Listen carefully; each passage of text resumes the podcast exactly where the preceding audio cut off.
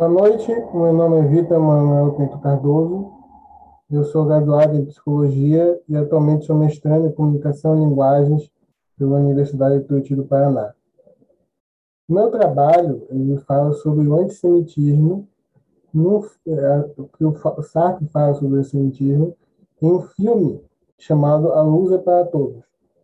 Esse, nesse filme, para começar com o enredo, o protagonista é um jornalista que se muda para uma cidade nova, Nova York, e ele acaba tendo a responsabilidade, o chefe dele dá o, a reportagem, de escrever sobre o povo judeu em posterior à, à Segunda Guerra. Esse filme se passa em 1947.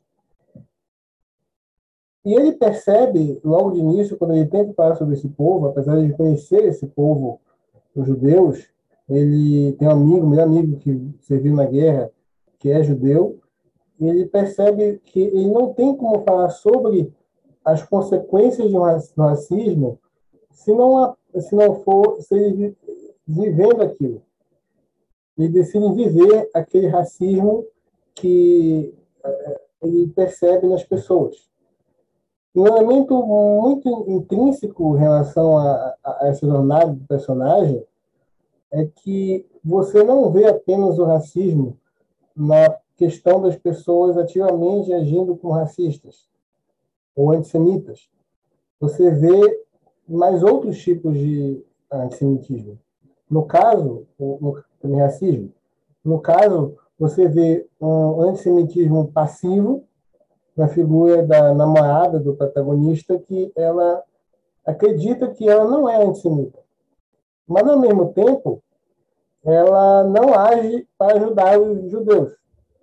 Um, um, dos, um momentos mais icônicos do filme é quando ela vai falar com um amigo do protagonista, que é judeu, e ele fala que para ele é tão ruim você ser uh, antissemita ou ser racista quando você não faz nada e, e sabe que é errado ser, ser isso, que é o caso dela. E também as, os próprios judeus sendo não racistas, podemos dizer assim, mas contra eles mesmos. Por exemplo, a secretária do, ou pelo menos tentam rejeitar uma parte da sua própria etnia, da sua cultura.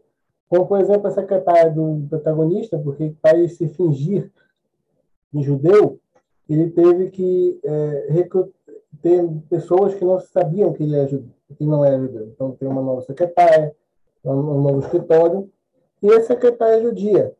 Mas ela mudou o nome dela, porque não tinha como ter emprego naquela empresa se não fosse é, para mudar o nome, senão saberia que ela é judia. E o próprio chefe dele é também antissemita, apesar de, de mandá-lo escrever um, um livro sobre antissemitismo, que é um, jornal, uma, uma reportagem sobre antissemitismo, no caso. Isso porque ele fala, olha, você devia falar sobre os judeus certos, como se houvesse judeus certo e errado. É uma coisa que dizer que a muçulmano certo e errado, ou cristão certo e errado. Todos os cristãos são todos muçulmanos. E, e, e, essa, esse ato de sentir na pele faz com que o protagonista perceba muitas coisas sobre a questão do antissemitismo. E o que o filme mostra muito bem, e que é similar ao que o Sartre fala, é que o antissemitismo ali é um antissemitismo muito mais no sentido das paixões. O que é sentido na paixão para o Sartre? É algum elemento que existe fora do nível racional. É um elemento que não existe, você não racionaliza. Por que, que você é antissemita? Você só tem os sentimentos de ser contra eles. Você não tem uma explicação racional do porquê. Inclusive, tem uma, uma cena em que ele vai até é, um, um, hotel e o hotel diz que não serve judeus. Ele pergunta, por que, que você não serve judeus? E ele não tem uma resposta lógica, porque não existe né, no filme. Aliás, o filme não dá uma resposta lógica do porquê que aquelas pessoas são é, tão antissemitas. Então, nesse sentido, o filme se familiariza com Sartre, porque Sartre acreditava nisso, que a paixão é algo que é uma paixão escolhida. Você escolhe ter esses sentimentos, mas ao mesmo tempo você não tem uma racionalização para esses sentimentos. O, o, racismo ele é um elemento, é um ato praticado que pode ter é, funções racionais. Você tem mais ou menos dois, se você comparar o racismo com, a palavra preconceito, que o preconceito é o preconceito palavra única e o preconceito palavra enfenada.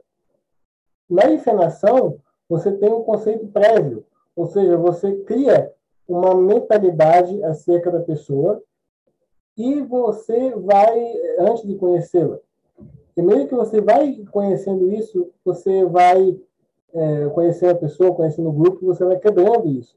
Você vai deixando de ser aquela, aquela pessoa tão racista. Mas no preconceito sem palavras, você é, tem uma crença. Você acredita piamente que a pessoa é racista por N motivos. Mas esses motivos não necessariamente são racionais. Você não vai poder dizer, é, dizer por que, que eu odeio o judeu. Ninguém fala. Pode ser que a pessoa realmente odeie os judeus porque aconteceu uma coisa na vida dela e ela argumenta isso. Mas, mas o racionalismo dela não existe para motivação total de, de, disso. E, e podemos ver, então, que não apenas no sentido de que as pessoas são ativamente racistas, mas quando comparamos com os passivos racistas, no caso da, da, da namorada do rapaz, ela, ela, no caso dela, e no caso da secretária, por exemplo, elas têm outro tipo de, de reação. Uma reação do autoritarismo, porque quando você tem um, toda uma sociedade que é antissemita ou antirracista, as pessoas que vivem nela ou vão, é, ou vão ser contra e vão ser marginalizados, vão acabar se adequando. E elas se adequaram. A, a secretária deixou de falar, é, deixou de dizer o nome dela, deixou de usar o, tudo que fosse judeu, e a, a namorada ficava o tempo todo negando que pudesse ser racista, mas nunca ajudava ninguém. E o protagonista vê isso. Tem, outra eh, cena que o, médico que vai tratar do sobrinho dele não quer tratar do garoto porque ele fala que ele é judeu.